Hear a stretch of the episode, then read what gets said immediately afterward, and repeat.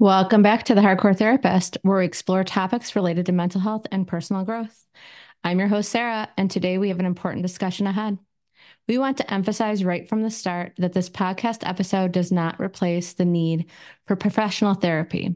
It is crucial to acknowledge that while self help and self improvement tools can be valuable, they are not a substitute for therapy when needed. Hey everyone, it's Sarah, and I actually did something super cool last weekend.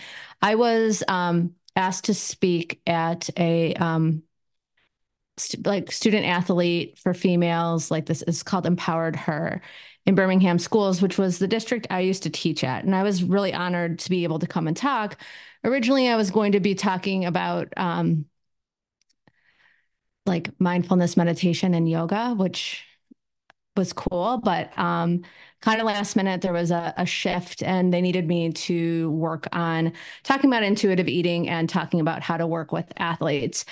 And I got a ton of questions from these girls, and it sparked some interesting conversations so that I could talk about what um, what I wanted to talk about on the podcast today. So I know that I've had um, if you've listened to past episodes, I've talked about having some body image issues and kind of struggling with that. I'm probably struggling a little bit with that idea of like having disordered eating. And so I want to kind of delve into that a little bit more and talk a little bit more about what I do with intuitive eating and how I've been helping clients. So, on top of being a um, licensed therapist, I also am a certified um, intuitive eating counselor.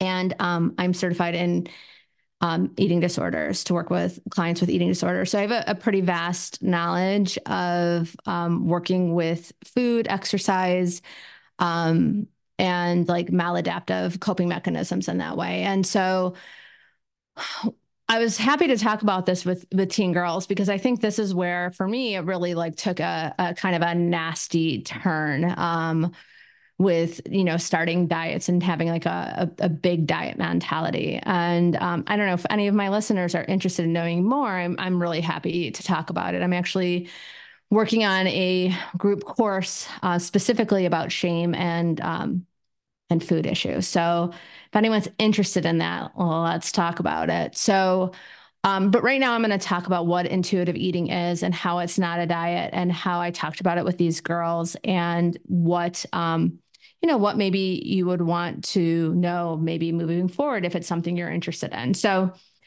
I was lucky enough to do my um, all my training and supervision in intuitive eating counseling with the people who created intuitive eating, which were two dietitians. And um, there's books everywhere. People, I feel like, have a pretty they've heard of this before. you can watch TikToks and and stuff where there's definitely dietitians who talk about it. Um, but I want to talk about it a little bit um, about a mental health approach, but I'm I'm going to explain what it is. So, it's intuitive eating is an approach in nutrition um, that encourages people to trust their body signals and listen to their internal cues regarding hunger and fullness and satisfaction. Oftentimes, we kind of turn that off and don't believe our intuition. And I have worked with a lot of clients who really struggle with understanding when their their hunger cues are and what they are and and they can be different. So i want to talk about that. Um, within eating intuitively it's a, a, much more healthy relationship with food and it promotes mindfulness self-awareness and using non-restrictive uh, dieting approaches. And i don't mean dieting as like being on a diet i mean by eating So um, I'm going to talk about the key principles, and then I'm going to go more into the mental health aspect. Um, this is one of these talks I would love to talk about with with other people. Um, I do actually have someone who I used to know from like the wellness industry that I'm hoping to get on the podcast um, to talk about um, some rejecting diet mentality. So I'd be super excited to talk to um, him about that if if that can happen. It'll probably be in the next few months. So the key principles of intuitive eating include to reject the diet mentality. So it's about stopping that restrictive eating. So someone like me and a lot of people who yo-yo diet, um, and I think it is like a product of the 90s, right? Like or 80s. I mean, just diet culture. Like diet culture got really big in the 80s and 90s. And um, restricting was like kind of a, a badge of honor, right? And so oftentimes what people do is they'll restrict um, to you know their food and to lose weight but it leads to like the cycle of of deprivation and then overeating and and i think that that is is a pretty common thing with people who are chronic dieters the other thing um, with the key principle is honoring your hunger. So, knowing when you're hunger, recognizing it. I give um, any of my clients who um, have disordered eating, not an eating disorder, but disordered eating, and I'll, I'll talk about why in a minute. Um, I give them a scale about understanding their their hunger cues, and um, if anyone's interested in it, you know, you can message me on Instagram or um, email me, and I, am more than happy to to share that with you. Um, so like understanding when you're naturally feeling hunger, but also understanding like, you know, what they are. So like, for instance, for me, like I don't feel hungry very often. I feel hungry in the morning and that's usually about it. Other, or I'm like ravenous, like all of a sudden at night because I haven't eaten properly. But I have other hunger cues where I'm a little um, brain foggy. I um, will have issues with like headaches, um, uh, short temper. I, I don't really think I have much of a short temper, but that does happen. So your hunger cues might not be this physical feeling that you would feel in your belly. So honoring those and understanding those. Another thing is like kind of making peace with food. I was actually working with a client today who was talking about dieting, and um, I actually made her list all the food that she actually loves and food that she likes. And not one of them would be what you would consider um, as i air quote here uh, diet foods right? Like she love i mean i mean she loves fruits and vegetables right? But like she doesn't really like meat and she doesn't really like yogurt or cottage cheese and she has been like kind of choking that down and so what i suggested to her is to stop labeling foods as good or bad and to you know have a have a better relationship with your food. So, like, if you want a donut, have a donut. Don't have 12 donuts because you're going to feel sick.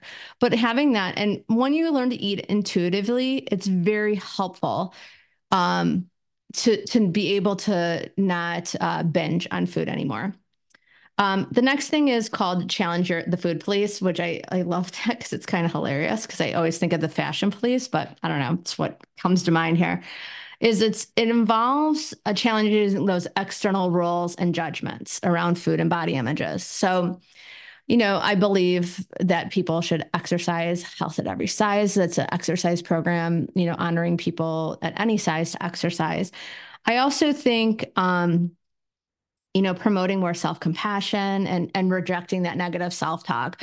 So, you know, when I'm labeling foods as good or bad or someone else as, you know, I'm become like the food police. I'm like, that is so bad. No, it's not. It's fu- it's food, right? I almost swore. Sorry. Um, it's food. It's just food. And I know, like, I talked about it with my episode with Josh um, from last week. You know, like I was talking about Reese's peanut butter cups. The problem with me eating those Reese's peanut butter cups, as I explained in that episode, was I wasn't using discernment but then I judged myself after I ate them, but I didn't feel good because I didn't even taste them. So I have to be I have to be careful to be mindful of when I eat. And I I do use mindful practices and you know, you know, put my fork down in between bites and have conversations and you know, try to enjoy my food in that way. Uh, another one is um, feel your fullness right? So making sure that you're feeling full and understanding, you know, when you're full and like when you need to stop eating. So I find that for me, eating slower is really helpful. Um, I definitely have people who are really fast eaters that I eat with, and sometimes it stresses me out. Like I need to compete with them, and that's me. Um, so I just wanted to be honest with that, that like if you slow down and actually feel when you're full, or like you eat what you think is a, an appropriate amount for you of food, you know, waiting a little bit of time to see uh, see if you're actually full before you you eat more. Um, another one is discovering the satisfaction factor. So finding pleasure in food and choosing foods that bring you satisfaction. Like I was saying about this last client, like she doesn't like cottage cheese. Don't eat it. You know, I I was talking to um, I'm working with a dietitian right now. Um, I'm having some digestional issues. I'm sure it's from chronic dieting. If I'm going to be clearly, I'm going to be honest about all that.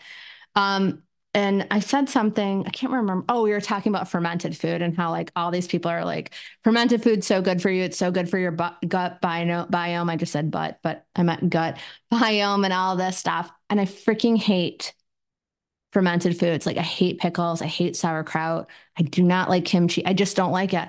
I'm not going to eat it. There's no satisfaction in it, no matter how good it is for me. So knowing what those things are and and and, and making sure you're eating foods that are satisfying to you, you're less likely to eat um, overeat it. I um I talk about um I've talked about this before with some of my clients, and I just want to put it out there. Like, I, cheese. I love cheese. It's like my favorite, one of my favorite foods. Um, I find when I get really good, high quality cheese, I eat less of it and really enjoy it so much more than when I um get cheese like from the grocery store. So like, and and this might sound very privileged, so I apologize because I can sometimes go buy you know raw cheeses at the farmers market, or I get a Himsa cheese, which is like from sacred cows. It just tastes better and different, and so I'm going to really be more interested in eating those kind of things and things that um, don't don't satisfy me as much. Another um, aspect of intuitive eating is coping with emotions without using food, which is so difficult. Woo! I mean, I struggle with this. I have a lot of clients who struggle with this. Most Americans struggle with this. So instead of using your food as a coping mechanisms, like trying to address emotional needs directly. So I think I t- again I talked about that with Josh's episode, but I mean I'll talk about it. I my my next episode that's coming out too. I think I actually talked about that. Um, yeah, like using using food as a coping mechanism is never going to be good, except for hunger. So, um, you know, using different things. So if I'm sad, I'll make sure that I am doing something that's going to make me happy. So like exercise is a thing that makes me happiness. I love being at the gym. Um, going for a walk, air, fresh air, talking to a friend, anything that's going to be better than using food to cope with emotions is going to be helpful. And then just respecting your body, right? So, you know, intuitive eating promotes body acceptance and appreciation. Like everyone's bodies are going to be different. You know, I have a kid who is almost six five and he is on the thinner side. I have, you know, I myself, you know, I tend to carry more weight. Like I'm like I I can carry more weight pretty easily. Like I gain weight quickly. But knowing that like when we're trying to focus on squeezing ourselves into a body that is not meant for us is part of the problem with diet culture. So, um, it's not a weight loss program. It's not pursuing a specific body weight or shape. It's prioritizing your health and well-being. It's an it's a holistic approach. Um, so I just wanted to kind of put it out there. When it comes to your mental health and intuitive eating, I don't think people think enough about um, about like mindset and um, performance and seeking seeking professional help when needed, right? So practicing mindfulness and awareness at meals is something that I really try to work on more and more so I understand when I'm hungry and full. I also really like to crowd in and I I mean I like healthy food so I want to be very clear about that. Like I want to crowd in more foods that are better for my body and what I need for digestion and what I need for um like that doesn't affect my stomach in a negative way. So being aware of that. So I practice mindfulness. I pray before I eat. I mindfully eat. Um, I also like something that I talk about with mental health is being able to self reflect. I can't talk. Sorry, self reflect on emotional triggers from from unhealthy eating habits. I use an example of um, getting triggered and um, automatically like wanting to grab chocolate is like one of my things I do. knowing that, understanding that, and trying to understand why before I act on it is going to be really helpful. Will I still maybe eat chocolate chips? It's totally possible, but at least I'm being more uh, self reflective and I understand what those emotional triggers are. Understanding that this is gradual and a patient approach instead of something fast, which a lot of people are looking for when they're dieting. So I think that's something else to think about. Um, you know, I'm I'm always trying to get clients when working about with food, including eating disorders, is like kind of making peace with food and understanding that role of guilt and shame um, in our mental health and our eating habits. So if it's restricting or if it's binging or if it's making yourself sick in some sort of way, what is that role of guilt and shame? And how can you overcome that so that that food does not become that maladaptive trigger for you? Um, and encouraging accept, uh, acceptance to enjoy a variety of food, like that is okay. Um, so those are some things that I think about. I think it's important to, you know, do self-care for mental health well-being when it comes to intuitive eating. I think it's important to eat food that you actually like. It's like so important. And and that is that is it. And I I mean, I would love to continue talking about this topic and talk more to people about um, this and you know, I you know, if you ever have questions about it, please DM me. So if you ever want to get a hold of me, I'm really easy to get a hold of, and I'm good at answering DMs on my Instagram. It's the Hardcore Therapist. You can email me at the Hardcore Therapist at gmail.com. And um, you can check out my website, thehardcoretherapist.com. Uh, there is merchandise on my website. All merchandise all proceeds go to uninsured and underinsured people to help them afford mental health care. Um, my next guest that will be on Oh, my next episode that's coming out is Lenny Adams from Earth Mover. I'm so excited about that. It was such a great talk. And after that will be Kate 08 from 108. She's amazing and I'm excited and she's cool. And I'm so happy that she's willing to talk to me. And I have some other great episodes coming up. Like, I don't want to spoil it all. So, those are some of the people. If you need anything, just let me know. Thanks from the Hardcore Therapist.